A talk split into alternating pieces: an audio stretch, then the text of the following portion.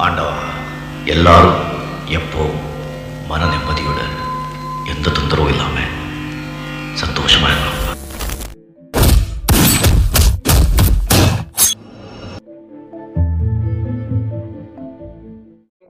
சட்டுன்னு கண்ண சந்துடுறேன் சம்டைம்ஸ் நான் இன்னைக்கு- இன்னைக்கு ஆர்டர் பண்ணணும். நான் நான் புக் மார்க் பண்ணி வச்சிருக்கேன். அவர் டாலர் தேசம் நான் அதுல இன்னும் நிறைய இருக்குங்களா? சொன்ன டைமே பத்தாதியா? அதனால வந்து இவரே வந்து pretty much கவர் பண்றாரு.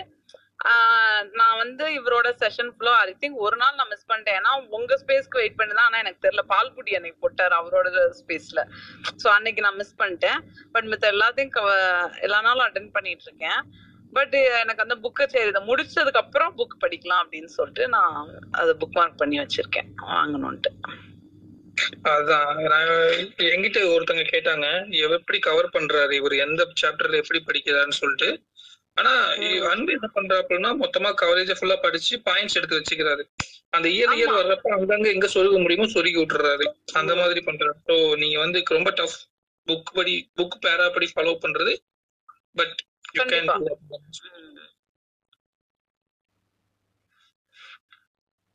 வந்துட்டார் அன்பு? கேக்குது கே உனக்கு கேக்குதா? Yes yes okay. ஸ்டார்ட் பண்ணிடலாமா? Hi Anbu. Thank you start yes yes போலாம் போலாம். நேத்து ஐ திங்க் சீக்கிரமா முடிச்சோம். எதில் முடிச்சேன்?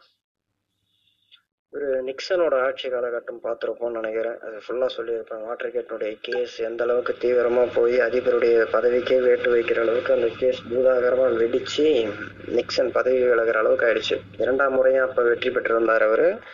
ஆனால் ஒரு வருஷத்துக்குள்ளே அந்த வாட்டர் கேட்டினுடைய தீர்ப்பு வர முடிய ஒரு பக்கம் மக்களும் கொந்தளிக்கவே சொந்த கட்சியில் இருக்கவங்களே நீ காலி போய் இடத்த காலி பண்ணடா ராசான்ற அளவுக்கு அவர்கிட்ட போய் நின்றுட்டாங்க அதே போல் அவருடைய காட்சி ஆட்சி காலகட்டத்தில் தான் அந்த வளைகுடா நாடுகள் மீதான ஒரு கண் அவருக்கு வந்தது.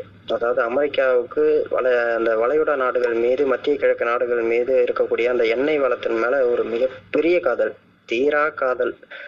அந்த அதையும் கொஞ்சம் ஸ்டார்டிங் பாயிண்டோட சொல்லியிருப்பேன்னு நினைக்கிறேன். ஸோ இதுக்கப்புறம் வரக்கூடிய அத்தியாயங்கள் எல்லாமே அமெரிக்காவினுடைய வளைகுடா நாடுகளுக்கான மேட்ரு தான் இருக்குமே.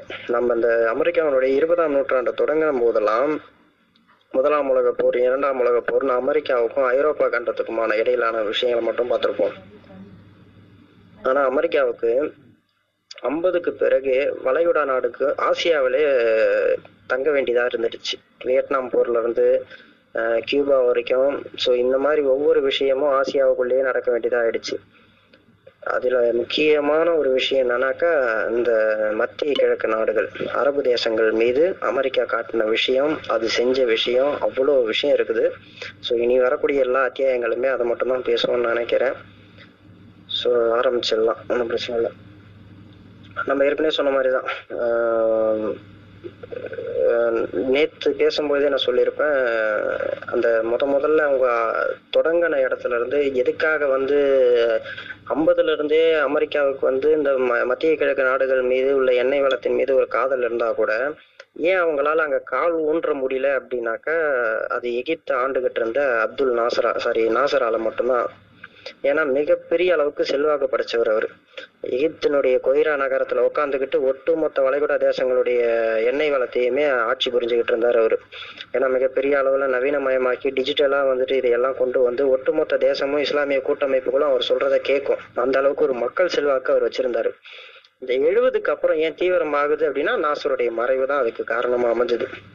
ஸோ இதுதான் சமயம் நம்ம கால் ஊன்றதுக்கு அப்படிங்கிறதையும் அமெரிக்கா பல்வேறு காலகட்டங்கள்ல உணருது. நாம ஏன் இதை கைப்பற்றி ஆகணும் எண்ணெய் வளர்த்துங்கிறதையும் உணருது. அதையும் நான் இனிமே வரதில் சொல்றேன் நான். இந்த வளைகுடா தேசத்தினுடைய அரசியல் குழப்பங்கிறது அதே போல ஒரு பெரிய சப்ஜெக்ட் ரொம்ப நீளமானது. சிந்துபாத் கதை மாதிரி போகும். ஏன்னா ஒவ்வொரு நாட்டுக்குள்ளேயும் இன்னொரு நாட்டுக்குள்ள என்ன பிரச்சனை இருக்குது? ஒவ்வொரு நாட்டினுடைய ஆரம்ப காலத்துல இருந்து நம்ம அதுக்கு வர வேண்டியது இருக்கும். அது சுதந்திரம் பெற்ற காலத்துல இருந்து வர வேண்டியது இருக்கும்.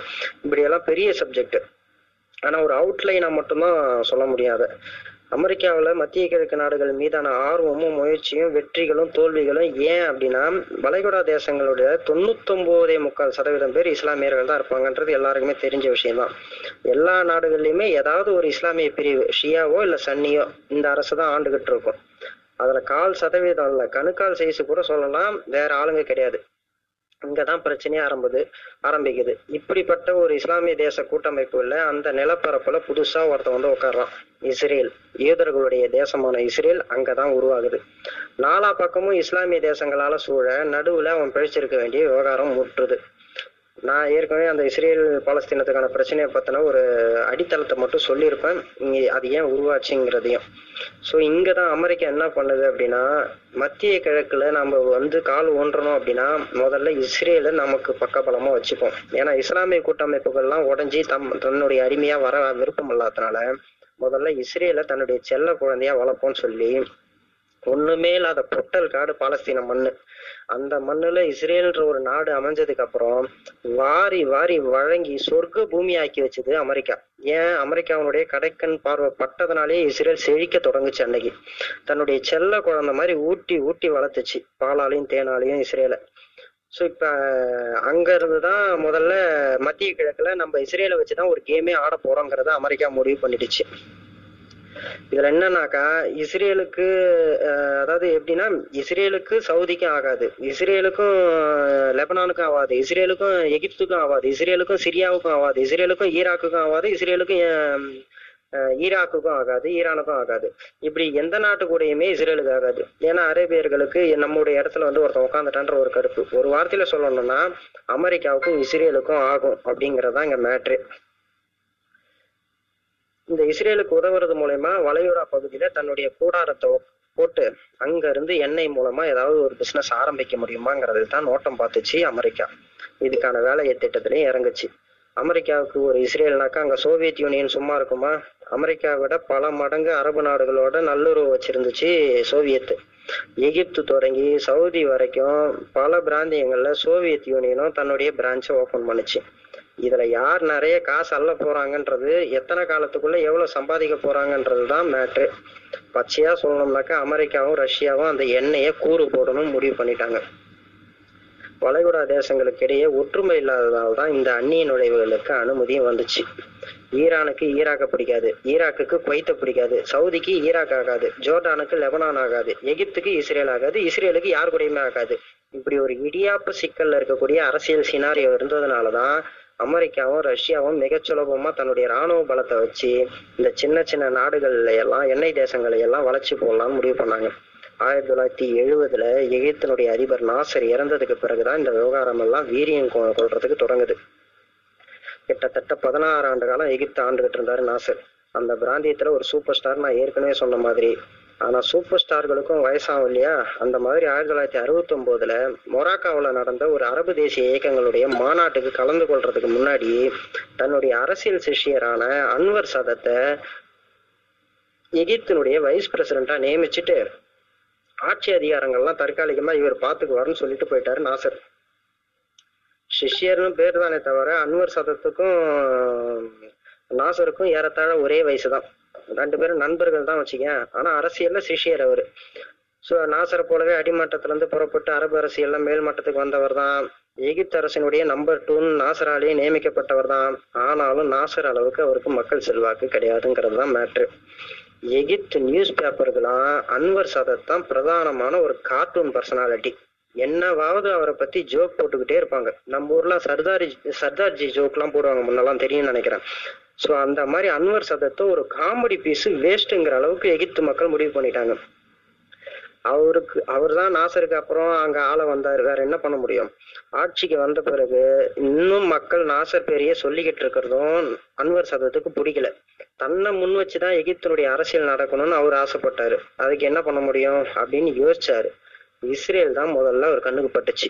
அப்பதான் எகிப்தினுடைய வடகிழக்கு எல்லை பகுதியான சினாய்ங்கிற இடத்த இஸ்ரேல் ராணுவம் கொஞ்சம் பிடிச்சு வச்சிருந்துச்சு.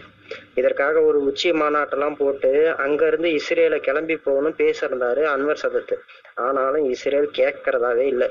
நகராம அங்கேயே உட்காந்துருந்துச்சு நீங்க இப்போ கூட சரி உலக மேப்பை ஒரு டைம் உத்து பாத்தீங்கன்னா எகிப்தினுடைய வடகிழக்கு எல்லைக்கும் ஜோர்டானுடைய தென்மேற்கு எல்லைக்கும் நடுவுல ஒரு ஹேர்பின் சைஸ்ல சொருகுன மாதிரி இருக்கும் இஸ்ரே இஸ்ரேலுங்கிற நாடு. அந்த இஸ்ரேலை அங்கிருந்து கிளம்பு போக சொல்ல வேண்டிய அமெரிக்காவும் கண்டுகொள்ளாம சும்மாவே இருந்துச்சு. நீ ஒழுங்கு மரியாதையா சினாயில இருந்து கிளம்பி போனேன்னா சர்வதேச உன்னுடைய வர்த்தகத்துக்காக நான் ஒரு உதவி பைய பண்ணி சூயஸ் கால்வாயை நான் ஓபன் பண்றேன் உனக்காக அப்படின்னு சொல்லி அன்வர் சதத்து ஒரு ஆஃபரும் கொடுத்து பார்த்தாரு. ம் இஸ்ரேல் அதையெல்லாம் கேட்கறதுக்கு காதுல வாங்குறது கூட தயாரா கிடையாது. நான் இங்கதான் உட்காந்துட்டு இருப்பேன்னு சொல்லிடுச்சு. சரிதான் சொல்லி ஒரு சண்டை போட்டு பார்க்கலாம்னு முடிவு செஞ்சாரு அன்வர் சதத். அப்பதான் எகிப்தினுடைய ஆஸ்தான அரசியல் உறவு வச்சிருந்துச்சு சோ சோவியத் யூனியன். இது வந்து நாசர் காலத்துல இருந்தே சோவியத் யூனியனுக்கும் எகிப்துக்கும் ஒரு நல்ல அரசியல் நெருக்கம் இருந்தது. இதை வச்சு அன்வர் சதத்து சோவியத் யூனியன்ட்ட போயிட்டு இப்போதைக்கு நான் இஸ்ரேல் மேல ஒரு பட படையெடுக்க போறேன் ஒரு சண்டை போட போறேன். எனக்கு நீங்க ராணுவ ஆயுதங்கள்லாம் கொடுத்து உதவி பண்ணணும்னு சொல்லி போய் கேக்குறாரு. சோவியத் யூனியன் என்ன நினைச்சதோ தெரியல. நான் இதை கொடுக்க மாட்டேன்னு சொல்லி நிராகரிச்சிருச்சு அவருடைய வேண்டுகோளை. இத்தனைக்கும் அன்னைக்கு சோவியத் யூனியனுடைய அதிபராக இருந்த பிரஷ்னேவ் வந்துட்டு அன்வர் சதத்துக்கு நல்ல ஒரு நண்பர் தான். ஆனா என்ன நினைச்சாரோ தெரியல நான் கொடுக்க முடியாதுன்னு சொல்லிட்டாரு. ஒருவேளை அவர் வந்துட்டு எதுக்கு திரும்ப திரும்ப இந்த மத்திய கிழக்கு நாடுகள்ல பிரச்சனை பண்ணிக்கிட்டு இருக்கணும்? ஏதாவது ஸ்மூத்தா போய் பிசினஸ் பண்றதுக்கு பார்க்கலாம் அப்படின்ற மாதிரி நினைச்சாரா? இல்ல இஸ்ரேலுக்கு அமெரிக்கா உதவிக்கிட்டு இருக்கு நாம இவனுக்கு போனோம்னாக்கா நாமளும் களத்துல இறங்க வேண்டியதாகிடும்ன்ற மாதிரி நினைச்சாரா? என்ன நினைச்சாருன்னு தெரியல. ஆனா அன்வர் சதத்தை வச்ச வேண்டுகோளை நிராகரிச்சிட்டாரு. இத கேட்டதும் அன்வர் சதத்துக்கு தாங்க முடியாத ஒரு கோபம். ஏன்னா ஏற்கனவே உள்ளூர்ல அவர் ஜோக்கர் மாதிரி சித்தரிச்சுக்கிட்டு இருக்காங்க மக்கள். அரசியலுக்கே லாய்க்கலடா நீன்னு கிண்டல் பண்ணிட்டு இருக்காங்க. இந்த டைம்ல உன்னுடைய ஆஸ்தா தன்னுடைய ஆஸ்தான ஒரு நண்பர் பிரஷ்னேவ் சோவியத் யூனியனே வந்துட்டு நமக்கு தனக்கு உதவ வரலன்னும் போது அவருக்கு இன்னும் கோபம் ஹெவி ஆயிடுச்சு. அந்த டைம்ல தான் கடுப்பாகி போய் புத்தி கெட்டு போய் ஒரு காரியம் பண்ணாரு. எகிப்துல அன்னைக்கு சோவியத் ரஷ்யாவினுடைய பதினஞ்சாயிரம் ராணுவ வீரர்கள் அன்னைக்கு எகிப்துல இருந்தாங்க. உடனடியா சன்வர் சதத்து கடுப்பாகி நீங்க எல்லாரும் நாட்டை விட்டு வெளியேறும்படி அறிவிச்சிட்டாரு. பிரஷ்னேவு இதை கேட்ட உடனே நல்லா யோசிச்சு சொல்லு சோவியத் யூனியனுடைய ராணுவம் உனக்கு இருந்தா உனக்கு பக்க பலம் எங்களை வெளியேற சொல்றியான்னு கேட்டாரு. யோசிச்சு பாக்குறதுக்கெல்லாம் டைமே கிடையாது நீ வெளியில போனாரு அன்வர் சதத்து. அவர் திரும்ப திரும்ப கடைசி வரைக்கும் வாய்ப்பு கொடுத்தாரு பிரச்சனை இந்த பர்றா மகனே நான் வெளியில போறதுல பிரச்சனை கிடையாது. நான் வெளியில போயிட்டேன்னா நீ என்ன ஆவன்றத யோசிச்சு பாத்துக்க அப்படின்னு எவ்வளவோ வாய்ப்பு கொடுத்தாரு. ஆனா அன்வர் சதத்து அன்னைக்கு இருந்த கோவத்துக்கு நீ வெளியில போயே தீரணும்னு சொல்லிட்டாரு. அப்புறம் பேசிக்கலாம் அப்படின்ட்டாரு. அதுல வீரவசனமாலாம் சொன்னாரு. எனக்கு எந்த அந்நிய சக்திகளுடைய ஒத்தாசையும் வேணாம். சக அரபு நாடுகளுடைய ஒற்றுமை மட்டும் மீண்டும் வளர்த்திருக்கோம் நானு அப்படின்னு சொல்லி ஒரு வீர சபதம்லாம் பண்ணிட்டு காரியத்துல இறங்கினாரு. இதுல நல்ல ஒரு விஷயம் நீங்க யோசிக்கணும்.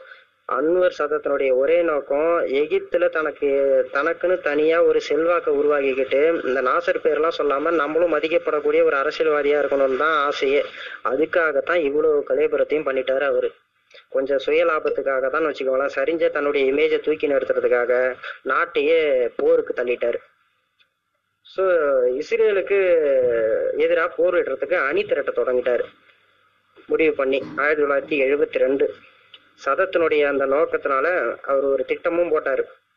அதாவது தன்னுடைய இராணுவத்துக்கான சப்போர்ட்டரா சிரியாவை கூப்பிட்டுப்போம்.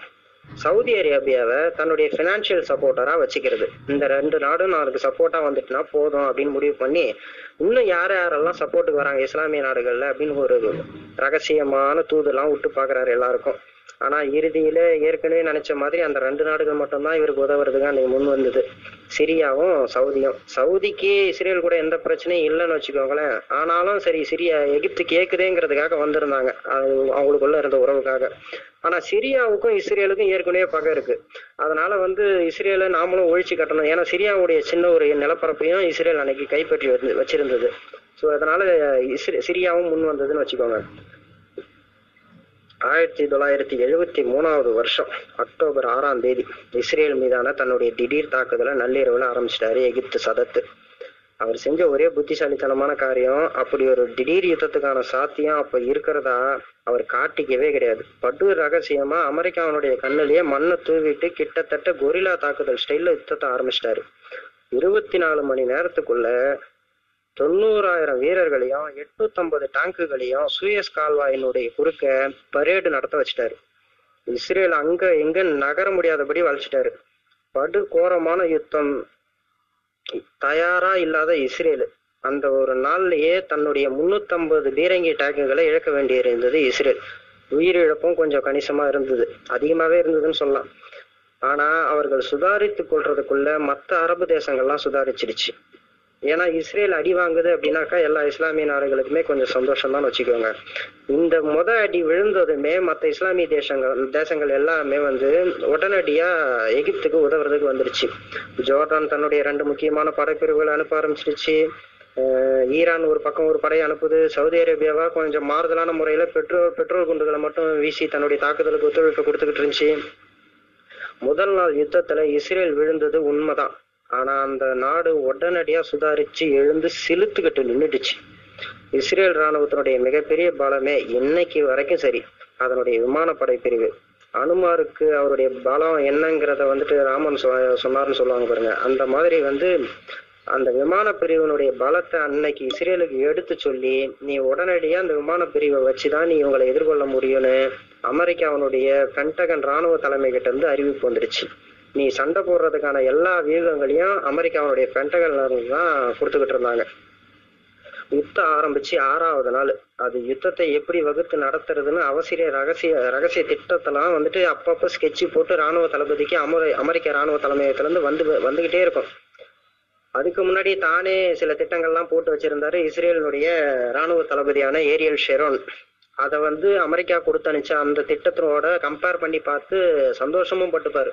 ஏன்னா ஏரியல் ஷெரோன் என்ன திட்டம் போட்டு வச்சிருந்தாரோ ஏறத்தாழ அதே திட்டத்தை தான் அமெரிக்காவும் அனுப்பியிருக்கு. ஸோ அதனால கண்டிப்பா அவருக்கு ஒரு சந்தோஷம் இருக்கும் தானே. அமெரிக்காவினுடைய ராணுவத்துக்கு ஈக்குவலா நம்ம வந்து திட்டம் போடுறோமே அப்படின்ற ஒரு சந்தோஷமும் அவருக்கு இருந்துச்சு. இன்னைக்கு கூட ஏரியல் ஷெரோன் வந்து அமெரிக்காவுடைய நாட்டுக்கே வந்துட்டு ஒரு செல்ல குழந்தை மாதிரின்னு வச்சுக்கோங்களேன். அந்த அளவுக்கு அந்த ராணுவ தளபதியே பிடிக்கும் அமெரிக்காவுக்கு. சரி ஓகே விஷயத்துக்கு வருவோம். அன்னைக்கு எகிப்து இருந்த நிலைமையில எந்த கேனையனுமே சோவியத் யூனியனோட நட்பு முறிச்சிக்கவே மாட்டான். நாசருக்கு பின்னாடி ஏற்பட்ட நிச்சயமில்லாத ஒரு அரசியல் தலைமை சமாளிக்க சோவியத் மாதிரி ஒரு இரும்பு தூண் மாதிரி மதையான மாதிரியான ஒரு நாட்டோட சப்போர்ட் இருக்கணும். ஏன்னா ஆடி சீர் தீபாவளி சீர் மாதிரி சோவியத் யூனியன் எகிப்துக்கு ராணுவ தளவாளங்கள் வந்து நிதியுதவியில இருந்து எல்லாமே கொடுத்துக்கிட்டு இருந்துச்சு. ஆனா ஒரு சின்ன ஒரு மனஸ்தாபத்துல அன்வர் சதத்து வெளியே போறான்ட்டாரு சோவியத் யூனியத்தை அன்வர் சதத்துக்கு ஏழரை நாட்டு சனி யார் என்ன பண்ண முடியும்? சரி ஓகே அன்வர் சாதத்துக்கு இதுல இன்னொரு காரணமும் ஒன்று கணக்கு போட்டாரு. அது என்னன்னாக்கா யாரெல்லாம் வந்துட்டு சோவியத் யூனியன் வந்து ஆதரவு சாரி சோவியத் யூனியனுக்கு எதிராக யாரெல்லாம் முடிவு எடுக்கிறாங்களோ அங்கெல்லாம் அமெரிக்கா தன்னுடைய ஆதரவு கரத்தை நீட்டும். இது வழக்கம் தானே. அவன் விட்டாக்கா நம்ம போய் பிடிக்கலான்னு அந்த மாதிரி நாம இப்ப சோவியத் யூனியனை வந்து வெறுத்துட்டு வந்தோம்னா நிச்சயமா அமெரிக்கா நமக்கு நட்புக்காரன் நீட்டும் நம்மள நட்பு நாடா ஏத்துக்குன்றது அன்வர் சதத் போட்ட ஒரு கணக்கு.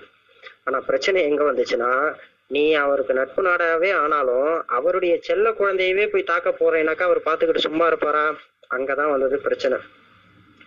சோ அமெரிக்கா அவரை நட்பு நாடா ஏத்துக்கிறதுக்கு தயாரா இல்லை. ஏன்னா இஸ்ரேல் தான் அதுக்கு முக்கிய முதல்ல. இஸ்ரேல் தான் முத முதல்ல இடம் கொடுத்தது. அதனால வந்து எகிப்த கண்டுக்கல. இதுல அன்வர் சதத் போட்ட கணக்கும் போயிடுச்சு. ஆனா எத்தனையோ வருஷங்களா சோவியத் யூனியனோட நட்புறவு கொண்டோம். அந்த தேசம் வந்து பெருசா வளர்ச்சி அடையல எகி- எகிப்து வளர்ச்சி அடையலைங்கிறது அன்வர் சதத்துக்கு ஒரு குற்றச்சாட்டு இருக்குன்னு வச்சுக்கோங்களேன். அதனாலயும் சோவியத் யூனியன் மேல பெரிய கடுப்பு இருந்தாலும் ஆனா நான் வச்ச அந்த வேண்டுகோளை பிரச்சனையை மறுத்துட்டாரு நிராகரிச்சிட்டாருங்கிற கோபம் தான் அன்னைக்கு அவருக்கு மூர்க்கமா இருந்தது. அந்த அளவுக்கு சிந்திக்கவும் வச்சுது. அதுதான் உண்மை. சோ எல்லா ப பக்கத்தையும் நம்ம சொல்லி ஆகணுன்றதுக்காக சொல்றேன். யுத்தம் ஆரம்பிச்ச ஆறாவது நாள் இஸ்ரேலிய ராணுவ தளபதியாக அப்ப இருந்த அந்த ஏரியல் ஷெரோனு அமெரிக்காவிடமிருந்து கோனார் நோட்ஸ் மாதிரி திட்டம் வகுக்க வகுக்க அதை வாங்கி வாங்கி எகிப்தை விட முதல்ல சிரியாவை தான் ஒரு வழி பண்ணிடணும் முடிவு பண்ணிட்டாரு. ஏன்னா எகிப்து படை அப்பெல்லாம் சும்மா இருந்த இடத்துல இருந்து ராக்கெட் தான் விட்டுக்கிட்டு இருந்துச்சு. ஆனா அந்த சிரியாவினுடைய படம் என்ன பண்ணிடுச்சுன்னா இஸ்ரேலுடைய எல்லை வரைக்கும் வந்து உட்காந்துக்குச்சு எப்போ உள்ள நுழையுமோங்கிற அளவுக்கு பயத்தை காட்டிடுச்சு சிரியா. அதனால தன்னுடைய விமானப்படை மூலயமா சிரியா ராணுவத்தை ஊர்ல இருந்து விரட்டிக்கிட்டே போயிட்டு அவன் எல்லை வரைக்கும் விட்டுட்டு வரணும் அப்படின்னு முடிவு பண்ணாரு ஏரியல் ஷெரோன் இதுலயும் ஒரு முக்கியமான கணக்கு என்னன்னா அவங்க எல்லை டெமோஸ்கா வரைக்கும் தான் போகணுமே. அதை தாண்டி உள்ள போயிட்டாக்கா சோவியத் வந்துடும் ஏன்னா சோவியத்து சிரியாவுக்கும் அப்படி ஒரு ஒப்பந்தம் இருக்குது. அதனால அந்த எல்லை வரைக்கும் தான் விடணும். உள்ள வந்து நுழைஞ்சா சோவியத் உள்ள வந்துடும் ஸோ இதையும் ஜாக்கிரதையா அன்னைக்கு ஏரியல் ஷோன் ஹேண்டில் பண்ணி துரத்திக்கிட்டே போயிட்டு அந்த எல்லை வரைக்கும் கொண்டு போய் விட்டுட்டு வந்தாரு. அடுத்து இந்த பக்கம் இப்ப எகிப்து பக்கம் திரும்பினாரு. அந்த இந்த எல்லை வரைக்கும் திருப்பிட்டு வர்றதுக்குள்ளேயே அமெரிக்காவில இருந்து சும்மா பல பல பலன்னு அத்தனை மிஷின் கன்னும் அவ்வளவு ராணுவ தளவாடங்களும் ஆயுதங்களும் வந்து இறங்கிடுச்சு டெல்ல விவி இஸ்ரேல்ல. இத பார்த்த ஏரியல் ஷெரோன்னு இந்த இந்த ஆயுதங்களுக்காகவே இன்னும் பத்து தேசத்து கூட கூட சண்டை போடலாம் போல இருக்குது. ஏன்னா அவருக்கு அவ்வளவு ஒரு ஆசை வந்துடுச்சு அந்த ஆயுதத்தை பார்த்துட்டு. இதை உண்மை இது மிகைப்படுத்திலாம் சொல்லல. அவரே ஒரு பேட்டியில இதை சொன்னது. அந்த அளவுக்கு எங்களுக்கு ஆயுதத்தை அன்னைக்கு அமெரிக்கா கொடுத்துச்சுன்னு சொல்லிட்டு சொன்னாரு. அதுக்கப்புறம் அன்னைக்கு முதல் நாள் விழுந்தது தான் இஸ்ரேல். அடுத்த அடிச்சு அடி கொஞ்சம் நஞ்சம் கிடையாது. எகிப்தை வந்து விரட்டு விரட்டுன்னு விரட்டி நாச கோஷம் பண்ணிடுச்சு இஸ்ரேல். இதுல குறிப்பா ஒரு விஷயத்த நான் சொல்லணும். ஏற்கனவே சொன்ன மாதிரி இந்த இஸ்ரேலுடைய விமானப்படை பிரிவை பத்தி நான் சொல்லியிருந்தேன் பாத்தீங்களா ஸோ இந்த விமானப்படை பிரிவு என்னன்னா ஆஹ் நிறைய அந்த பல நாடுகள் சொல்லுவாங்க. இந்த யூத கடவுளானவர் வந்து இஸ்ரேலுடைய பைலட்டுங்களுக்கு மட்டும் எப்படி இந்த மாதிரியான ஒரு திறமையை வச்சிருப்பாருன்னு ஆச்சரியமா பார்ப்பாங்களாம் எல்லா நாடுமே. அது என்னன்னாக்கா அந்த எவ்வளவு பெரிய பீரங்கி டேங்குகள் வச்சிருக்கு நீ எவ்வளவு பெரிய டெக்னாலஜி கூட வச்சுக்க. ஆனா இஸ்ரேலினுடைய ஒரு விமா போர்ப்படையினுடைய விமானம் ஒண்ணு டேக் ஆஃப் ஆச்சு அப்படின்னாக்கா அதை திரும்ப அந்த பைலட்டா நினைச்சா மட்டும்தான் கீழே இறக்க முடியுமே. நீ நடுவுல அதை வீழ்த்தவோ சுட்டு வீழ்த்தவோ அடிக்கவோ முடியவே முடியாதுன்னு வரும். ஒரு நூல் இழ கேப் கிடைச்சா கூட அந்த பைலட்டுக்கு உள்ள கொண்டு ஓட்டுன்னு வருவாங்க. அவங்களுக்கு மட்டும் எப்படிதான் அப்படி ஒரு திறமை இருக்குதோ இல்லையோன்னு சொல்லுவாங்க. இது இயற்கையாவே உண்மையிலேயே அந்த பைலட்டுகளுக்கு இருந்த ஒரு திறமை தான் இஸ்ரேலுடைய பைலட்டுகள் இன்னைக்கும் வேர்ல்டு லெவல்ல மிகப்பெரிய ஒரு டிமாண்ட் இருக்குது. அதையும் நீங்க யோசிச்சு பாத்துக்கோங்க ஸோ இதை குறிப்பிட்ட ஆகணுன்றதுக்காக சொல்றேன். ஸோ இந்த மாதிரி ஒரு பக்கம் எகிப்து நாசம் பண்ணிக்கிட்டு இருந்தது இஸ்ரேல். எந்த நாட்டையுமே விடலை. வரலாற்றுல மிகப்பெரிய அளவுல பதிவு செய்யப்பட்ட ஒரு யுத்தம் அது. ஏன்னா அவ்வளவு பெரிய இழப்புகள் எகிப்துக்கு அன்னைக்கு ஆச்சு சிரியாவுக்கு ஆச்சு ஈராக்கினுடைய அனுப்பின அந்த படைகள்லாம் சர்வநாசப்படுத்திடுச்சு இஸ்ரேல் இஸ்ரேல் அளவுலயும் கொஞ்சம் கணிசமான ஒரு இழப்புகள்லாம் இருந்ததா செய்யுது. இப்படி ஒரு வகையா அந்த இழப்புகள்லாம் முடிச்சு எகிப்தை சர்வநாசம் பண்ணி இஸ்ரேல் ஒரு வழியா அந்த போரையும் வென்றுச்சு. ஆனாலும் என்ன பண்றது? அன்வர் சதத்து உள்நாட்டுல வந்து தான் தான் போர்ல வெற்றி பெற்றேன்னு சொல்லி பொதுக்கூட்டம் பொதுக்கூட்டமா அவர் பேசிக்கிட்டு இருந்தாரு. ஆனா மக்கள் அதை கேட்கறதுக்குலாம் தயாராகவே கிடையாது. அவர் கோமாளிங்கிறது பக்காவா எல்லாருக்குமே தெரிஞ்சு போச்சு. க- சரிஞ்ச இமேஜை தூக்கி நிறுத்துறதுக்கு போனவர் மேலும் மேலும் அந்த இமேஜை சரிச்சுக்கிட்டே வந்துட்டாரு. அந்த சோவியத்தோட நட்பு முறிச்சுக்கிட்டது தான் மிகப்பெரிய ஒரு ஏழரை நாட்டு சனி மாதிரி அவருக்கு பிடிச்சிருச்சு. ஸோ அன்வர் சதத்துக்கு ஒரு தனிப்பட்ட வெற்றியும் இருந்தது இதுல. அமெரிக்காவோட க்ளோஸ் ஆகிட்டாரு. என்னதான் அமெரிக்கா இஸ்ரேலுக்கு உதவி எகிப்தை வீழ்த்தினாலுமே கூட இவரும் கொஞ்சம் விடவே கிடையாது. அமெரிக்கா கிட்ட போய் சாஷ்டாகமா காலில் உழுந்து என்னை நீ எப்படியாவது நட்பு நாடா ஏத்துக்குன்னு சொல்லி சரணாகதி அடைஞ்சிட்டாரு.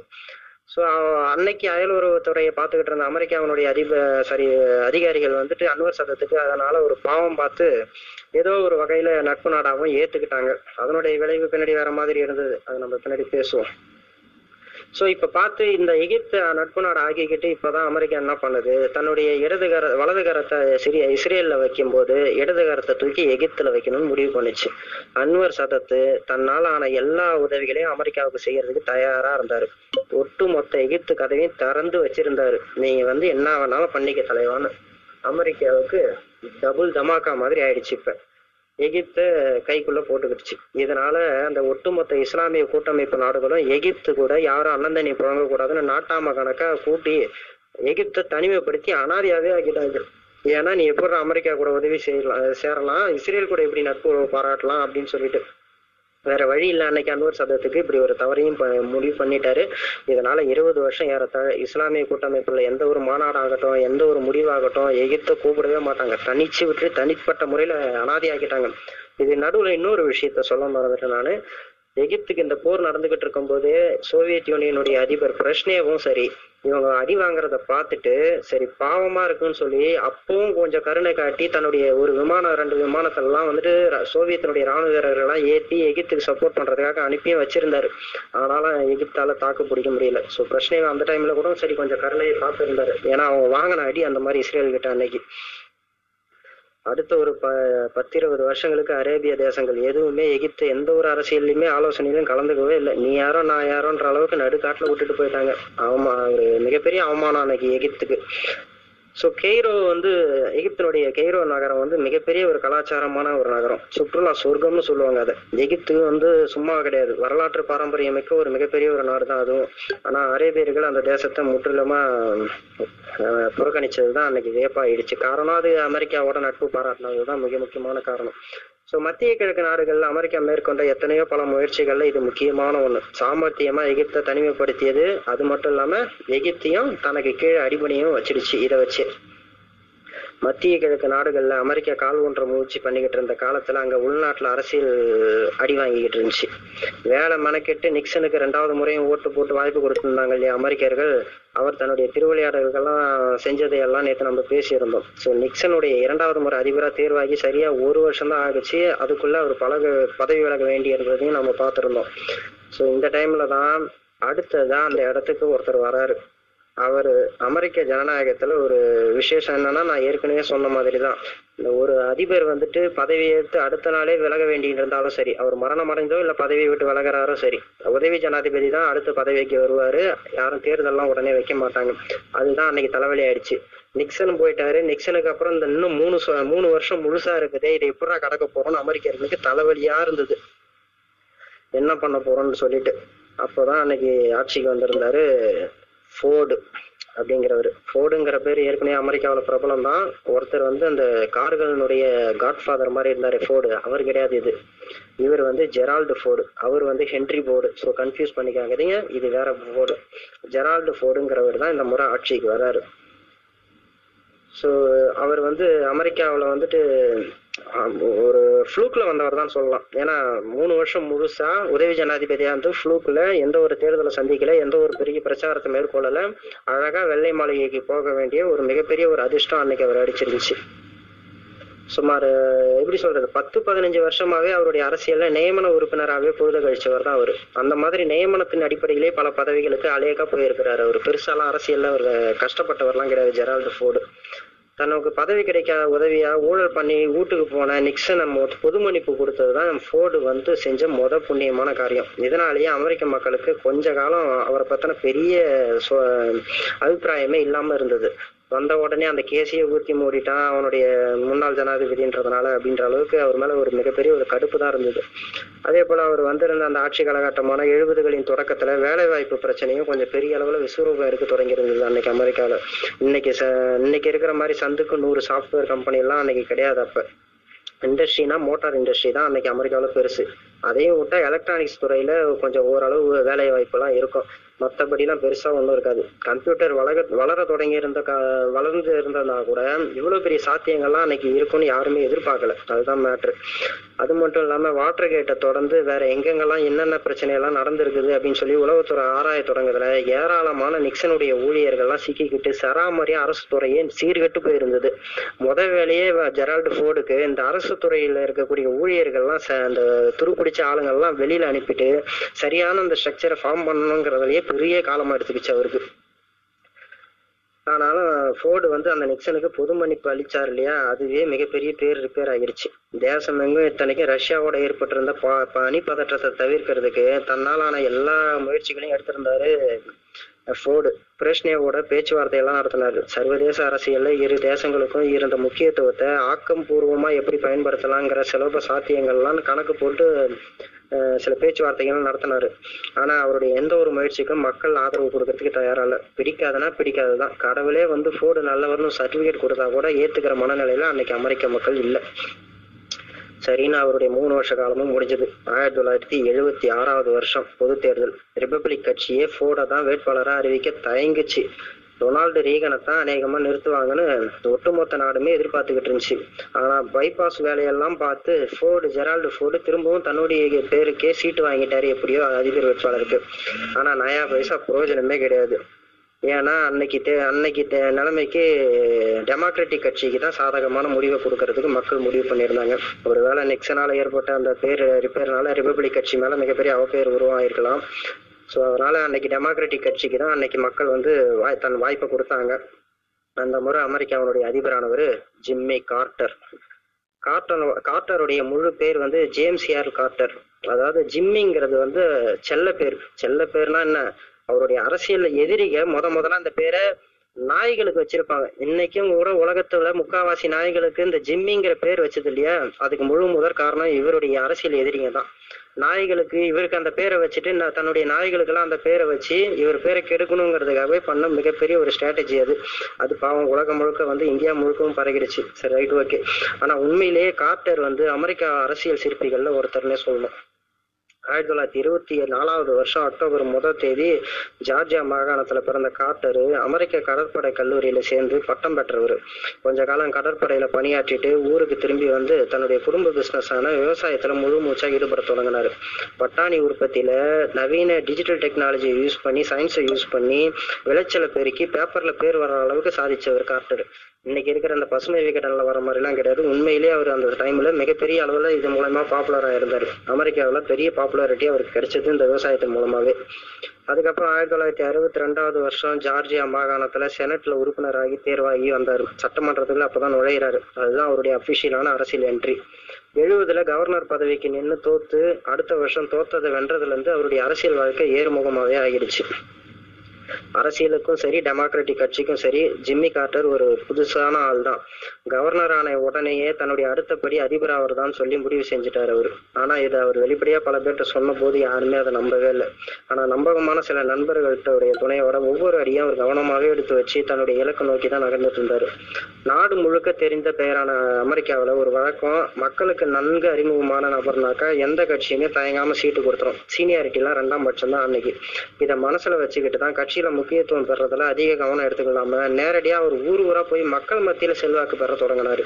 ஆயிரத்தி தொள்ளாயிரத்தி எழுபத்தி ஆறு எலெக்ஷன்ல கார்ட்டர் வென்றதுக்கு முக்கியமான காரணம் அவர் இயல்பாவே ஒரு நேர்மையானவர் அப்படிங்கிறது தான் அடுத்து வெளிப்படையான அரசாங்க அமைப்புன்னு சொல்லி அன்னைக்கு உத்தரவாதம் கொடுத்து பிரச்சாரம் பண்ணிட்டு இருந்தாரு. இந்த ரெண்டு காரணம் தான் அவர் பதவியேற்றதுக்கான காரணமே. பதவி ஏற்றதுமே மின்னல் வேகத்துல சீர்திருத்தங்களை அமுல்படுத்த ஆரம்பிச்சிட்டாரு. மனித உரிமை தொடர்பான சட்டங்கள்ல இருந்து அதுல இருந்த சிக்கல்கள்ல உடனுக்குடனே தீர்த்து கருப்பர்களுக்கான அத்தனை முன்னேற்ற வாசல் கதவுகளையும் நிபந்தனையின்றி திறந்து வச்சவர் அவரு. சீனாவோட முழு அளவுல அரசியல் உருவாக்கி கொண்ட உறவு கொண்ட உருவாக்கி சோவியத் யூனியனோட அமைதி பேச்சுவார்த்தைகளை வெற்றிகரமா நடத்தியதுன்னு அடுத்தடுத்து அவர் செஞ்ச பல காரியங்கள் மிக முக்கியமானது. ஆனாலும் வேலையில்லா திண்டாட்டத்துக்கு மட்டும் காத்தரால சரியான ஒரு தீர்வை உடனடியா கொடுக்க முடியாம போயிடுச்சு. இதையே சாக்கா வச்சு ரிபப்ளிக் கட்சியினரும் டெமோக்ராட்டிக் கட்சியிலேயே கார்ட்டர் மீது அதிருப்தி கொண்ட ஒரு குரூப்பும் இருந்தது.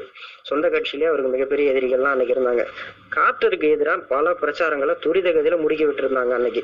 அவர் செம்ம கடுப்பாகிட்டாரு பல நல்ல திட்டங்களை காங்கிரஸ் பாஸ் பண்றதுக்கு சபையில கொண்டு வந்து பார்லிமெண்ட்ல வச்சாக்கா சொந்த கட்சிக்காரனவங்களே மிகப்பெரிய அளவுல அதுக்கு இறைஞ்சல் கொடுத்துக்கிட்டு இருப்பாங்க. இவங்களை எல்லாம் சமாளிக்கிறது பண்றது எப்படிறான்னு அவர் மண்டே பிச்சுக்கிட்டு இருந்தாரு. போதாத குறைக்கு ஷேர் மார்க்கெட் வேற கச்சா மூச்சான்னு அப்ப ஏறி இறங்கிட்டு இருந்துச்சு. ஒண்ணுமே புரியாம கா ஆனா எல்லா பழியுமே காட்டார் மீது தான் வந்து அன்னைக்கு விழுந்துகிட்டு இருந்துச்சு. ஆனா அவரு வந்து இது எல்லாமே நான் நினைச்சேன்னா சரி பண்ணிடுவேன் இவங்களுடைய ஒத்துழைப்பு இருந்ததுதான் அப்படின்னு சொல்லி உறுதியா நம்பினாரு. அந்த தருணத்துல அமெரிக்காவினுடைய முழு கவனமும் மத்திய கிழக்கு நாடுகள் மீது மட்டும்தான் குவிந்தால் மட்டும்தான் பிற்காலத்துல பல சௌகரியங்களை தடையின்றி பெறலாம்னு அவர் தான் இதை திரும்ப திரும்ப சொன்னவர். ஆனா அன்னைக்கு ஒருத்தனும் இதை காதல போட்டுக்கல. கார்ட்டருடைய கணக்கு என்னன்னா மத்திய கிழக்கு நாடுகள் மீது அமெரிக்கா செல்வாக்கு கொள்வதா ஆசிய கண்டத்துல சோவியத் யூனியனுடைய கை ஓங்காம பார்த்துக்க முடியும்னு ஒரு வழியை கண்டுபிடிச்சாரு. ஏன்னா அன்னைக்கு ஆசியாவில் இருக்கக்கூடிய அத்தனை நாடுகளுமே சோவியத் மேல ஒரு மிகப்பெரிய அபிப்பிராயம் நல்ல அபிப்பிராயத்தை கொண்டு இருந்தது காரணம் அமெரிக்கா ஒரு தேசத்துல நுழையுதுன்னா தன்னுடைய சுயநலத்துக்காக மட்டுமே நுழையுது. ஆனா சோவியத் யூனியன் அப்படி கிடையாது. அவர்கள் பொது நலத்துக்காக தான் உள்ள வராங்க. உதவுறவங்க உண்மையாவே உதவணுங்கிற மனப்பான்மையோட வராங்க அப்படின்னு சொல்றாங்க. அந்த பிரச்சாரம் வெகுவா நடந்துகிட்டு இருந்துச்சு. அதன் பல நாடுகள் நம்பவும் தொடங்கி இருந்தது. இதனாலே எங்க ஆசியாவிலே சோவியத் யூனியன் மிகப்பெரிய அளவுல கால் கொண்டுடுமோன்னு சொல்லி கார்ட்டரு இதை தடுத்தே ஆகணும்னு ஒரு முடிவை மு- முத முதல்ல எடுத்தவர் அவர் தான் அப்ப. ஸோ ஆசியாவில இருந்து அன்னைக்கு தடுக்கிறதுக்கான முழு வீச்சில் செயல்பட்டுட்டு இருந்தாரு அப்ப. அது போக எண்ணெய் தேசங்கள் கூட சரி எண்ணெய் வளம் கொண்ட மத்திய கிழக்கு நாடுகள் கூட இப்ப அமெரிக்கா எண்ணெயில வந்துட்டு பிசினஸ் பண்ண வந்தா அதுல கண்டிப்பா சுயநலம் இருக்குது. ஆனா சோவியத் வந்து பிசினஸ் பண்ண வந்தா அதுல முழுக்க முழுக்க பொது நலம் தான் சொல்லி எண்ணெய் நாடு எண்ணெய் தேசங்களே வந்துட்டு நம்ப ஆரம்பிச்சதுங்க. காரணம் என்னன்னா சோவியத் யூனியன் எண்ணெயில ஒரு தண்ணீர் வரைஞ்ச எண்ணெய் வளத்துல தண்ணீர் வரைஞ்ச ஒரு நாடு. தனக்கு சாதகம் சார்ந்து இருக்கக்கூடிய நாடுகளுக்காக தான் அது மத்திய கிழக்குல எண்ணெய் பிசினஸே பண்ண வந்தது. காரணம் பொதுவாகவே சோவியத்தில் அந்த உள்நாட்டிலேயே வந்துட்டு மிகப்பெரிய அளவில் எண்ணெய் வளம் இருக்குது. அது போக அதை சுற்றி இருக்கக்கூடிய பிராந்தியங்களான ஆஹ், உஸ்பெகிஸ்தான்ல இருந்து அஹ் கசகஸ்தான்ல இருந்து லிதுவேனியா லாட்லியான்னு சொல்லிட்டு எல்லா தேசங்கள்லயுமே எண்ணெய் வளம் எல்லாம் இருந்ததுனால அதுக்கு அவ்வளவு பெரிய அளவுக்கு எண்ணெய் தேவையில்லை. ஆனா அமெரிக்காவுக்கு தான் இந்த எண்ணெய் மேல மிகப்பெரிய கண்ணு இருக்கிறத. அன்னைக்கு எண்ணெய் மத்திய கிழக்கு நாடுகள்லாம் நினைச்சது. சோ இதையெல்லாம் கணக்கு போட்டுதான் ஜிம்மி கார்டர் மத்திய கிழக்குல சோவியத் காலை வச்சிடக்கூடாதுங்கிறதுக்காக தன்னால் ஆன எல்லா விதமான முயற்சிகளையும் எடுத்துக்கிட்டு இருந்தார். ஆனா காலம் தள்ளுறது ரொம்ப கஷ்டம்ன்றதையும் அவர் நினைச்சிட்டாரு. அவருடைய பெரும் முயற்சியால் தான் அன்னைக்கு எகிப்து அதிபர் அன்வர் சாதத்துக்கும் இஸ்ரேலிய பிரதமர் மோனாச்சிக்கும் இடையில ஒரு ஒப்பந்தமும் நடந்துச்சு. அதாவது இந்த ரெண்டு போர் நடந்தது பாத்தீங்களா? சரி எகிப்து வந்து இஸ்ரேல் மேல போர் நடந்து அந்த போர் வீரியம் நடந்தது இல்லையா? அன்னைக்கு கடைசியில வந்து ஒரு ஒப்பந்தம் நடந்தது. அமைதி பேச்சுவார்த்தைக்கு. ஏன்னா முழுக்க முழுக்க இஸ்ரேல் எகிப்திய கைப்பற்றுற அளவுக்கு முன்னேறிக்கிட்டு போயிட்டு இருக்கும்போது அமெரிக்காவும் சோவியத் யூனியனும் பார்த்து ஒரு முடிவு பண்ணிட்டாங்க. இது இஸ்ரேல் முழுக்க எகிப்தை கைப்பற்றினாக்கா நாளைக்கு நமக்கே பிரச்சனை வரும்னு சொல்லி சோவியத்தும் அமெரிக்காவும் ஐநாவை கூப்பிட்டு வச்சு ஒரு அமைதி பேச்சுவார்த்தை ஒப்பந்தத்துக்கு தயாரானாங்க. இதுக்காக நீங்க ஒரு கேள்வியெல்லாம் கேட்கக்கூடாது. எகிப்துக்கும் இஸ்ரேலுக்கும் சண்டை நடந்தா ஏன் அமெரிக்காவும் சோவியத்தும் ஒப்பந்தம் போடணும் அப்படின்லாம் கேட்கக்கூடாது. இனி வரக்கூடிய எல்லா காலகட்டங்களிலுமே அப்படிதான் இருக்கும். ஏன்னா அவங்க ரெண்டு பேரும் பொம்மைங்க. ஆட்டு வைக்கக்கூடியவர்கள் இவங்க ரெண்டு பேர் தான் இவங்க ரெண்டு பேர் சண்டை போடுனா போடணும் போடக்கூடாதுன்னா போடக்கூடாது. இனி வரக்கூடிய எல்லா அத்தியாயங்கள்லையுமே அத்தியாயங்கள்லயுமே இதுதான் நடக்குமே. ஸோ இவங்க ரெண்டு பேரும் அன்னைக்கு அமைதி ஒப்ப- ஒப்பந்த பேச்சுவார்த்தையும் நடத்தினாங்க. பிரச்சனையாவும் ஜிம்மி கார்ட்டரும். இந்த போருக்கு பதில். இன்னை அதுக்கு முக்கியமான காரணம் ஜிம்மி கார்ட்டர் அந்த முக்கியமான ஒரு விஷயத்தை எடுத்திருந்தார் அமைதி பேச்சுவார்த்தைக்கு. எப்படியாவது சோவியத் யூனியனுடைய மறைமுக குழிப்பெருப்பு ஜோலிகள்லாம் தடுத்து நிறுத்திட்டோம்னாக்கா சொந்த நாட்டுல தனக்கு ஒரு நல்ல பேர் கிடைச்சிரும். சொந்த நாட்டுல இந்த தன்னுடைய சொந்த கட்சியில இருக்கக்கூடியவனையோ எதிர்கட்சியில இருக்கக்கூடியவனையோ சமாளிச்சிடலாம்னு சொல்லிட்டு ஜிம்மி கார்ட்டர் மிகப்பெரிய அளவுல அஹ், சோவியத்தை எப்படியாவது ஒரு பேச்சுவார்த்தையை முடிவு பண்ணி ஒரு அமைதிக்கு கொண்டு வந்துடணும் அப்படின்னு முடிவு பண்ணிக்கிட்டு இருந்தாரு. ஆயிரத்தி தொள்ளாயிரத்தி எழுபத்தி ஒன்பதாவது வருஷம் ஜிம்மி கார்ட்டர் பதவிக்கு வந்து சரியா மூணு வருஷம் முடிஞ்சிருந்தது. ஒரு புரட்சி மாதிரி உள்நாட்டுல பல சிறுத்த சீர்திருத்தங்களை நடத்திடலாம். அடுத்த வருஷம் நம்ம ஆட்சிக்கு வந்தோம்னா அப்படின்ற அளவுக்கு யோசிச்சு வச்சுக்கிட்டு இருந்தவருக்கு பேர் இடி மாதிரி அந்த ஒரு செய்தி வந்து சேர்ந்துச்சு. அமெரிக்க சோவியத்தினுடைய உறவை என்னெல்லாம் பாடுபட்டு ஒட்ட வைக்கணும்னு ஒரு முயற்சி மேற்கொண்டாரோ அதையெல்லாம் உடைச்சி சுக்குநூறாக்கு விதமா ஒரு காரியத்தை சோவியத் யூனியன் பண்ணிச்சு. பரம ரகசியமா திட்டமிட்டு அப்ப பண்ணிடுச்சு. அது நவம்பர் ஆயிரத்தி தொள்ளாயிரத்தி எழுபத்தி ஒன்பது ஆப்கானிஸ்தானுடைய அடர்ந்த கரடு முரடான மலைகளை கடந்து சோவியத் யூனியனுடைய பிரம்மாண்டமான ராணுவம் ஊடுருவிடுச்சு. அவரு ஜிம்மி கார்ட்டருக்கு அடி வயிறு கலங்கிடுச்சு. என்கிட்ட எவ்வளவு பிரச்சனையும் நல்லபடியா பேசிக்கிட்டு இருந்தாரு இப்படி ஒரு விஷயத்தை எப்படி அவர் பண்ணுவாரு? ஆப்கா ஆப்கானிஸ்தான்ல அவங்க காலை வச்சாக்கா அமெரிக்காவை என்ன ஆகுறது அப்படிங்கிற அளவுக்கு அமெரிக்காவை ஏற்கனவே உள்ளூர்ல ஒரு பயம் மதிக்கல ஜிம்மி கார்ட்டரை. இது வேற ஒண்ணு நடந்துருச்சு நம்ம என்ன பண்ண போறோம் அப்படிங்கிற அளவுக்கு அவர் மண்டையை பிச்சுக்கிச்சு. எப்படியாவது பிரச்சனையை ஒரு வழிக்கு கொண்டு வந்தலாம் நினைச்சவருக்கு பிரச்சனையை எப்படி ஒரு சொல்லாம கொள்ளாம இப்படி ஒரு முடிவு எடுத்தது என்ன பண்றதுன்னு முடியாத அளவுக்கு அவருக்கு இதுவாயிடுச்சு கையாளாத கையாலாகாத அதிபர்னு அமெரிக்காவை எழுந்து நின்னு அவரை சபிச்சாங்க. சோவியத்தினுடைய அந்த குள்ள நரித்தனத்தை காட்டரால ஜீரணிக்கவே முடியல. அவர் சற்றும் எதிர்பாராத ஒரு ரொம்ப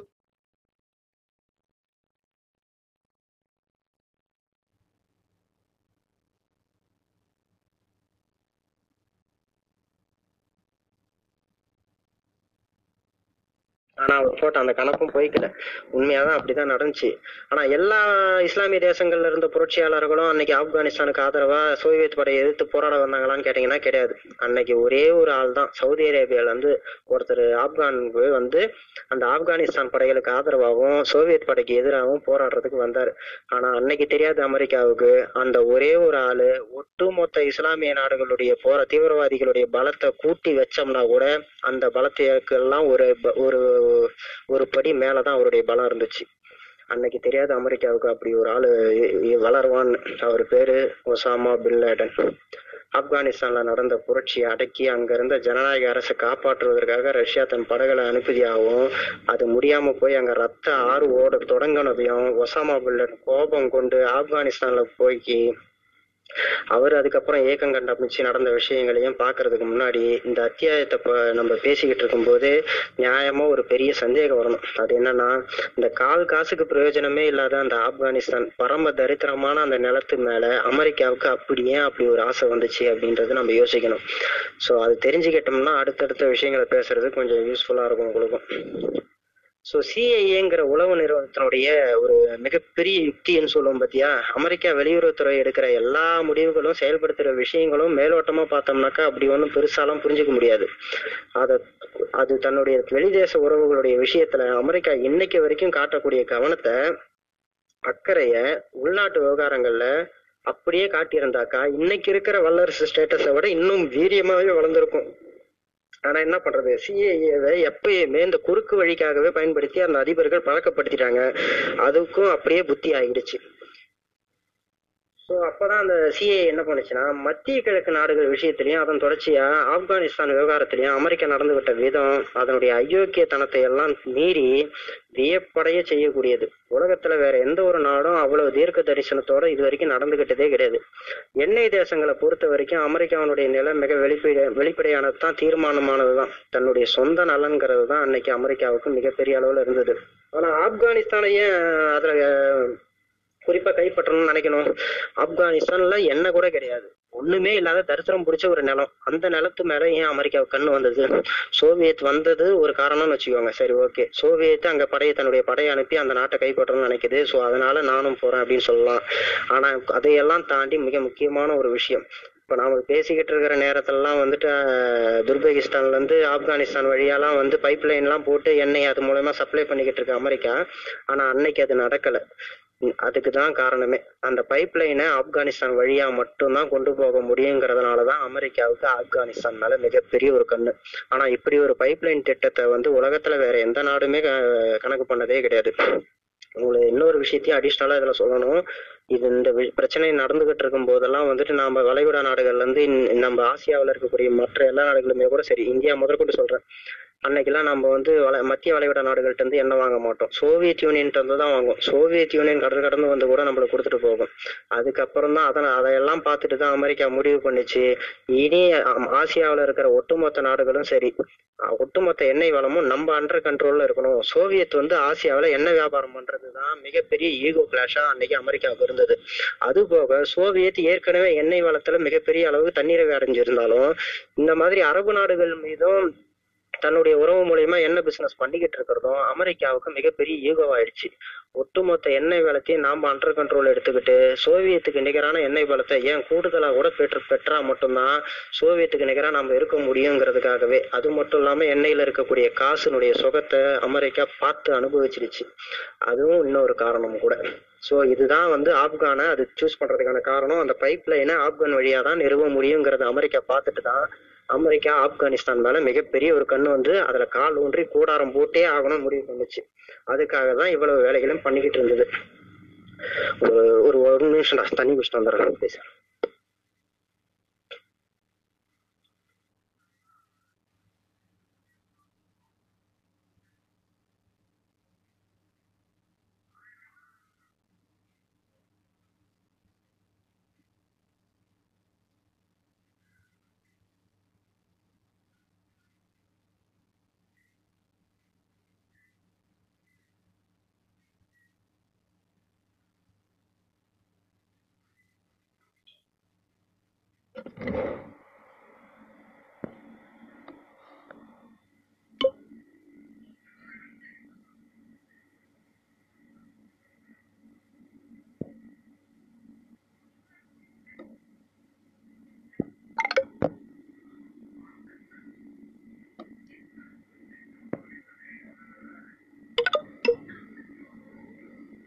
நீ எவ்வளவு இருக்கு? எவ்வளவு நேரம் வரும்?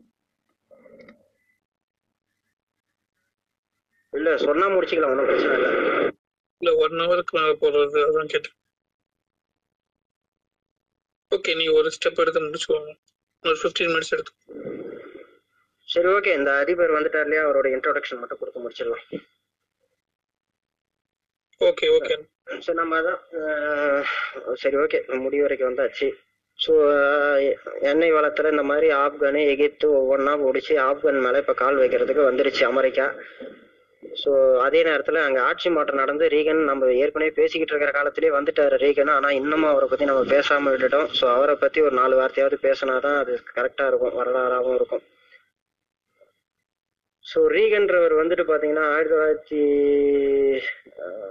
ஒரு நிமிஷம். ஆயிரத்தி தொள்ளாயிரத்தி பதினோராவது வருஷம் ரீகன் பிறந்தவர் பெரும்பாலான அமெரிக்க அதிபர்லாம் ராணுவ கல்லூரியில படிச்சுட்டு கடற்படையிலயும் விமானப்படையிலயும் வேலை பார்த்துட்டு அதுக்கு பிறகு வந்தவங்களா இருப்பாங்க. ஆனா ரீகன் வந்து கொஞ்சம் சேஞ்ச் ஆன ஒரு மனுஷன். அவர் வந்து ரேடியோவில் ஜாக்கியா இருந்தவர்.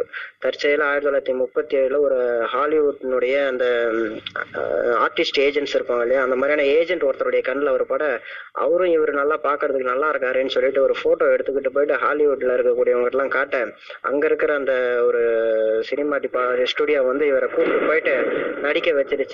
ரொம்ப பரபரப்பா சுமார் ஐம்ப ஒரு ஐம்பது படத்துல நடிச்சிட்டாரு ரீகன். ரொம்ப பிரமாதமான நடிகர்லாம் சொல்ல முடியாதவரை ஆனாலும் நிறைய வெற்றி படங்களையும் கொடுத்துருக்கிறாரு. ஹாலிவுட்ல செல்வாக்கு மிக்க ஒரு நடிகர்கள்ல ஒரு ஒருத்தராக தான் கடைசி வரைக்கும் இருந்தாரு.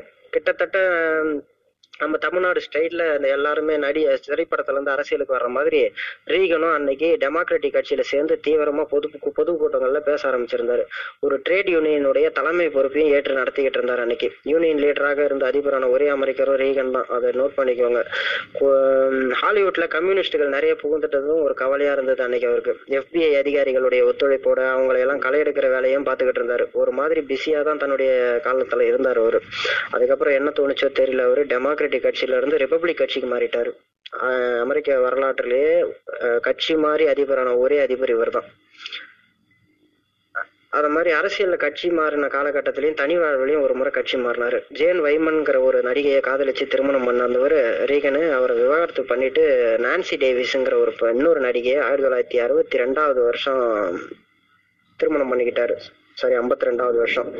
சினிமா அரசியல்னு ரெண்டு சைக்கிள்ல பயணம் செஞ்சுக்கிட்டு இருந்தவர் ரீகன். ஆயிரத்தி தொள்ளாயிரத்தி அறுபத்தி ஆறுல சில பிசினஸ் சக்கரவர்த்தியினுடைய தூண்டுதல்னால பக்கபலத்தினாலையும் கலிபோர்னியா மாகாணத்தினுடைய கவர்னர் பதவிக்கு தேர்தலில் நின்னாரு அந்த தேர்தலில் அவருக்கு கிடைச்ச வெற்றி யாருமே எதிர்பாராத ஒரு அப்படி ஒரு பிரம்மாண்டமான வெற்றி. அங்க இருந்துதான் ரீகனுடைய நிஜமான பொது வாழ்க்கையை ஆரம்பிக்குது.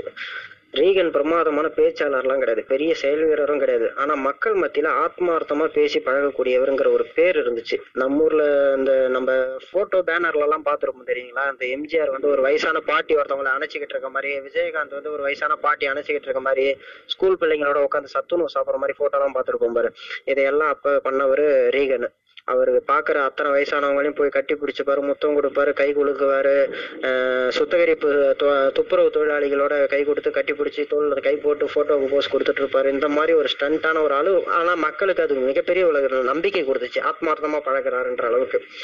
கலிபோர்னியா கவர்னரா பதவி வகித்த காலத்துல ரீகன் செஞ்ச சில வரி சீர்திருத்தங்கள்லாம் மிக முக்கியமான ஒண்ணு. அவரை தேசிய அரசியல்ல மிகப்பெரிய சக்தியா உருவாக்கணும் அந்த சீர்திருத்தங்கள் தான் ஒரே நாள்ல மக்களுடைய வரி சுமையை நான்கு மில்லியன் டாலருக்கு அவர் குறைச்சிருந்தாரு. அது அந்த அது போக அரசு தரப்பு செலப்பையும் செலவுகளையும் அவர் சற்றேறக்குறைய சமமா குறைச்சி அவர் செஞ்ச அந்த புரட்சி ஓவர் நைட்ல அவர் மாபெரும் மக்கள் தலைவராகவே ஆக்கிடுச்சு.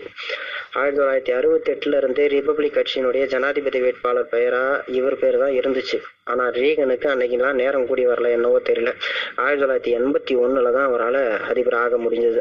அதுவும் ஜிம்மி கார்ட்டர் திறமைசாலியாக இருந்தும் சோவியத் யூனியனோட வேண்டாத நெருக்கத்தை வளர்க்கும் முயற்சியில அவர் பேர் ரிப்பேர் ஆக அமெரிக்க மக்கள் மிகப்பெரிய அளவில் ஜிம்மி கார்டர் மேலே வெறுப்பில் இருக்க ரீகனிடம் அப்போ எதிர்பார்த்ததெல்லாம் ஒரு போர் வீரனுடைய மனோபாவத்தை தான். சும்மா வாயிலெல்லாம் பேசிக்கிட்டு இருக்க கூடாது ரஷ்யாவை ஏதாவது ஒரு விஷயத்துல மண்ணை கை கவர் செய்ய வைக்கிறியா சொல்லு உனக்கு நான் ஓட்டு போறேன்ற மாதிரி மனநிலையில தான் அன்னைக்கு அமெரிக்கா இருந்துச்சு.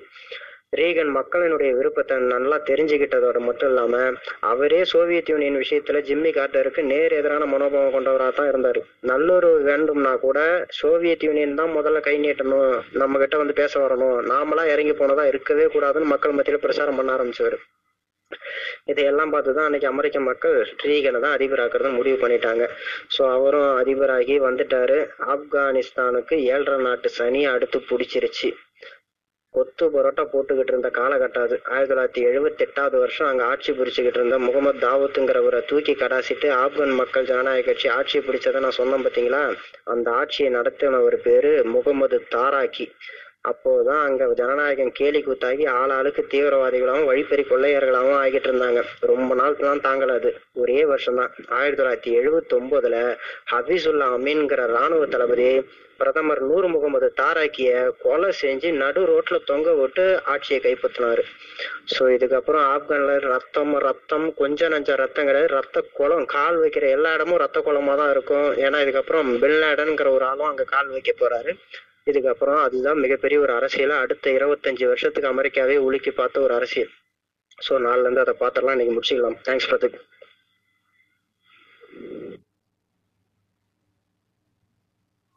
Thanks Anbu. Thank you so much யாருக்காவது கொஸ்டின் ஏதாவது சொல்லணும்னா? ப்ரோ பேசலாமா? ஐயா ஐயா ஆ Anbu bro super bro last one hour என்னன்னா வேற ஒரு உலகத்துக்கு கூட்டிட்டு போயிட்டீங்க. நிறைய இன்ஃபர்மேஷன் என்னன்னா தெரிஞ்சுக்க முடிஞ்சிச்சு. ஆக்சுவலி இந்த டைம் என்னன்னா நான் கம்பெனி போயிட்டு என்னன்னா சாப்பிட்டுட்டு தூங்குற டைம் ஆனா இதை பத்தியெல்லாம் எனக்கு தெரிஞ்சுக்கணும் ரொம்ப ரொம்ப ஆசையா இருக்கும். ரொம்ப தேங்க்ஸ் ப்ரோ டெய்லி இது மாதிரி நடக்குமா? இல்லை எப்படி ப்ரோ என்ன? கொஞ்சம் டீட்டெயில் சொல்லுங்களேன். எஸ் ப்ரோ இந்த தினமும் வந்து பார்த்தீங்கன்னா டென் தேர்ட்டி ஆகிற டைமிங்க்கு வந்து ஒரு ஒன் ஹவர் டூ ஹவர்ஸ் முன்னாடி நான் ரிமைண்டர் போட்டுருவேன். அதுக்கப்புறம் வந்து அது நடக்கும். ஓகே ஓகே ப்ரோ உங்க இது நான் ஃபாலோ பண்ணிக்கிறேன் ஓகே புக் படிச்சுட்டு வந்து அவரு அவரு அதுக்கு தகுந்த மாதிரி லைன் எடுத்துட்டு வந்து ஃபுல்லா சொல்லுவாரு. பட் இது வந்து டே எயிட் ஆர் செவன் நினைக்கிறேன். ஓகே ரெக்கார்டிங்ஸ் வேணா நான் உங்களுக்கு கொடுக்குறேன். செவனுக்கு உண்டானது. எயிட்டுக்கு உண்டானது நான் போஸ்ட் பண்றேன் இனிமேல். அப்படியா ப்ரோ ஓகே ஓகே ப்ரோ இது யூடியூப் யூடியூப்ல கூட என்னன்னா போஸ்ட் பண்ணா கூட பெட்டரா இருக்கும். Spotify Spotify. தமிழ் broadcast என்ன நேம் ப்ரோ தமிழ் ஸ்பேசஸ்ல வந்து பாத்தீங்கன்னா வரும். இந்த மாதிரி டாலர் தேசம்னு சொல்லிட்டு வரும். செக் பண்ணீங்கன்னா கிடைக்கும். நான் உங்களுக்கு லிங்க் அனுப்புறேன். Thanks bro thanks bro thank you thank you so much thanks thanks bro ம் தேங்க்ஸ்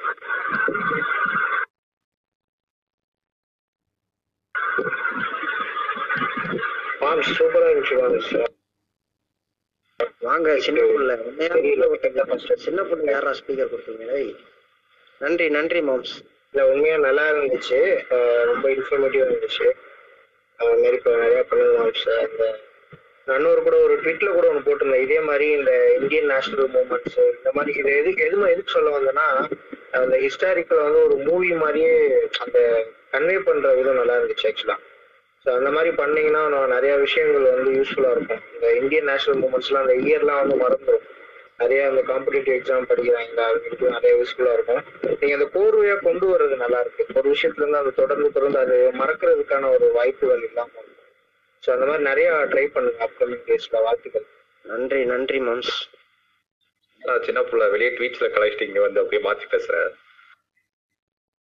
வெளில எதுவும் பேசிருக்கானா சரி கலாய்க்கல. சீரியஸா தான் சொல்றேன் ஆக்சுவலா நான் சீரியஸா தான் பேசிட்டு இருக்கேன் கலாய்க்கலாத ஆக்சுவலா நல்லா இருந்தது. நான் இன்னைக்கு தான் ஃபர்ஸ்ட் டைம் கேட்கறேன் அதான் அதனால சொல்லணுன்றதுக்காக தான் தேங்க்ஸ் ஃபார் நன்றி நன்றி பாபு. எப்பா அன்பு நீ நல்லா பேசுறியாப்பா க்ரௌட ஹோல்ட் பண்ணி வைக்கிற அளவுக்கு உங்ககிட்ட டேலண்ட் இருக்கா? ஒரு காம்ப்ளிமெண்ட் வந்திருக்குப்பா. நன்றி நன்றி. Okay okay.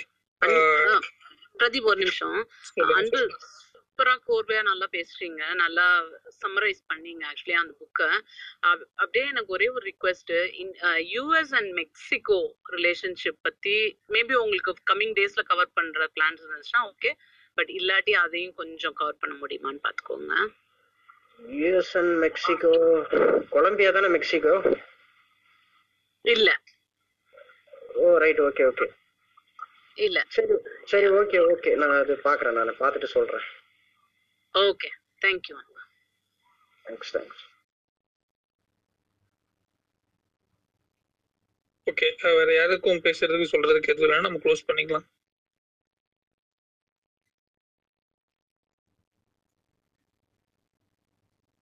ஐ சையத் எஸ் சையத் சொல்லுங்க. ஆக்சுவலா நான் கேள்விப்பட்டது என்னன்னா செகண்ட் வேர்ல்டு வார்ல ஜெர்மனில இருந்து சயின்டிஸ்ட வந்து பிடிச்சிட்டு வந்ததுக்கு அப்புறம் யூஎஸ் வந்து ஆக்சுவலா அந்த ஜூஸ் வந்து கொன்னவங்களை வந்து ப்ராசிக்யூட் பண்றதுக்கு எந்த ஹெல்ப்பும் பண்ணல ஆக்சுவலா செகண்ட் வேர்ல்டு வார்ல ஜூஸை கொன்றத கொன்னதான் வந்து ரொம்ப முக்கியமான ஹியூமன் அட்ராசிட்டி ஸோ அதை வந்து ஆக்சுவலா நடந்தது அப்படின்றதெல்லாம் டாக்குமெண்ட் பண்ணாங்க. அதை டாக்குமெண்ட் பண்ணி யார் யார் பண்ணாங்க அப்படின்னு சொல்லி உள்ள டாக்குமெண்ட் வந்து அமெரிக்காவுக்கு போச்சுது. பட் அமெரிக்கா வந்து சப்மிட் பண்ண மாட்டோம் அப்படின்னு சொல்லி இது பண்ணிட்டாங்க ஸ்டாப் பண்ணிட்டாங்க. இதை பத்தி யாருக்காவது இன்ஃபர்மேஷன் தெரியுமா? எனக்கு கரெக்டா தெரியல. ஆக்சுவலா எனக்கு இது நடந்தது தெரியும். அதே மாதிரி யூஎன்ல வந்து இவங்க கிளாசிஃபைட் இன்ஃபர்மேஷன் ஸோ நாங்க இதை கொடுக்க மாட்டோம் அப்படின்னு சொல்லி சொல்லிட்டாங்க. ஸோ இதனால என்ன ஆச்சுன்னா ஜூஸை கொன்ன யாரையுமே வந்து செகண்ட் வேர்ல்டு வார்க்கு அப்புறம் அந்த வேர்ல்டு ட்ரிபியூனல் வச்சு யாரையுமே வந்து ப்ராசிக்யூட் பண்ணல ஆக்சுவலா இந்த இன்ஃபர்மேஷன் வரைக்கும் எனக்கு தெரியும். ஆனா இது எதனால பண்ணாங்க அப்படின்ற இன்ஃபர்மேஷன் தெரியாது. உள்ள யாருக்கா தெரிஞ்ச ஆக்சுவலா என்னன்னா செகண்ட் வேர்ல்டு வார ஜூஸ் வந்து தனக்கான தனி நாடு கிடைக்கிறதுக்காக யூஸ் பண்ணிக்கிட்டாங்க. நீங்க சொல்ற மாதிரி ஜூஸ் ஜெர்மனி கொன்னதுதான். ஆனா செகண்ட் வேர்ல்டு வார் டைம்ல மட்டும் கொல்லல. ஹிட்லர் தன் வாழ்க்கையில பிறந்த நாள்ல இருந்தே ஜூஸை கொலை பண்ணணுன்ற எண்ணத்தோட தான் இருந்தாரு. அவர் ஆட்சிக்கு என்னைக்கு வந்தாரோ அன்னையில இருந்து முத அவர் வந்த முத கையெழுத்து போட்டதே வந்து ஜூஸ்க்கான வதை முகாம்களை உருவாக்குறது தான் பர்டிகுலரா வந்துட்டு அந்த செகண்ட் வேர்ல்டு வார் டைம்ல மட்டுமே பண்ணணும்னு நினைக்கல. அதே நேரத்துல இன்னொரு முக்கியமான விஷயம் என்னன்னா செகண்ட் வேர்ல்டு வார்ல ஜூஸ்களுமே ஆஹ், அந்த போர்ல பங்கேற்றுக்கிட்டாங்க. அதாவது ஒவ்வொரு நாடுகள் சார்பாகவும் அந்த ஜூஸ்கள் தவறாம பங்கேற்கணும்னு சொல்லி ஒட்டுமொத்த ஜூஸ்களும் சேர்ந்து எடுத்த முடிவு இது. அந்த டைம்ல நீங்க சொல்ற அந்த சயின்டிஸ்ட் எல்லாம் இருந்தாங்க. அதாவது உலகத்துல முத முத போர் விமானங்களை கண்டுபிடிச்சது அதை நைட்ரஜன் யூஸ் பண்ணலாம் அப்படிங்கறத கண்டுபிடிச்சதுல இருந்து அப்போ பறவை விஷக்கிருமிகளான மலேரியா போன்ற ஒரு நோய்களுக்கெல்லாம் மருந்து மாத்திரை கண்டுபிடிச்சது முதற்கொண்டு ஜூஸ் உடைய சயின்டிஸ்ட் தான் இப்ப பண்ணிட்டு இருந்தாங்க. அதையெல்லாம் அவங்க அதுல அமெரிக்கா கன்சல்ட் பண்ணிச்சே தவிர ஜூஸ்க்கு வந்து பெரும்பாலும் செகண்ட் வேர்ல்டு வார் முடிஞ்சதுக்கு அப்புறம் தான் இஸ்ரேலுங்கிற ஒரு நாடே கிடைச்சது. அதுக்கு மிக முக்கியமான அஸ்திவாரமே அந்த செகண்ட் வேர்ல்டு வார்ல தான் போட்டது.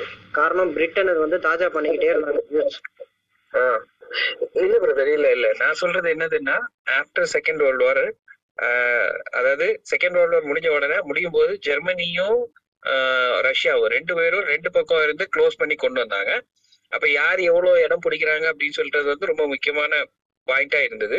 ஆனா அதுக்கு அப்புறம் உள்ள ஒரு பாயிண்ட் என்னன்னா ஆஹ் இந்த நீங்க சொன்ன சயின்டிஸ்ட் எல்லாருமே வந்து பயங்கர ப்ராப்ளமேட்டிக் திங்ஸ் அவங்க கண்டுபிடிச்ச விஷயங்கள் எல்லாமே வந்து ரொம்ப அஹ் ரொம்ப அட்வான்ஸ்டு விஷயங்கள். நீங்க என்ன சொன்னீங்களோ அது எல்லாமே கரெக்ட் ஆனா என்ன ஆச்சுன்னா இந்த சயின்டிஸ்ட் எல்லாரையும் பிடிச்சாங்க.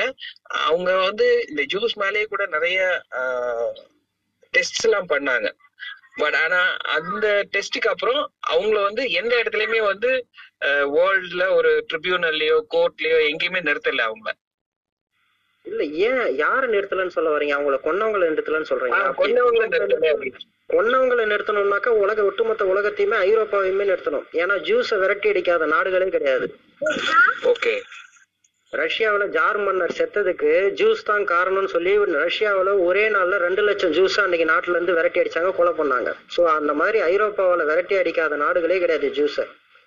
இப்படி நிறுத்தணும்னாக்கா யாரை வேணாலும் நிறுத்தலாம். சோ அதுக்கான வேலைகள்லாம் அன்னைக்கு கிடையாது. அன்னைக்கு ஜூஸ்க்கு இருந்த ஒரே கனவு தனக்கான ஒரு நிலத்தை அடையணுங்கிறது தான். அதுக்காக இந்த இரண்டாம் உலக போர் அவங்க உபயோகப்படுத்தினாங்க. அதன் மூலமா விழுந்த விளைவு தான் இஸ்ரேலுங்கிற ஒரு தனி நாடு அவர்கள் கண்டது. Okay okay brother thanks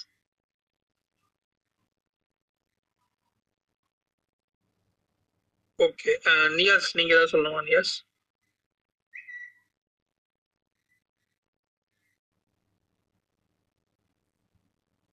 okay அவர் எதுவும் சொல்லுன்னு நினைக்கிறேன். ஓகே uh, அன்பு நம்ம க்ளோஸ் பண்ணிக்கலாம் அன்பு. ரொம்ப ரொம்ப thanks Anbu. Thanks thanks thanks கேட்டவங்களுக்கு thanks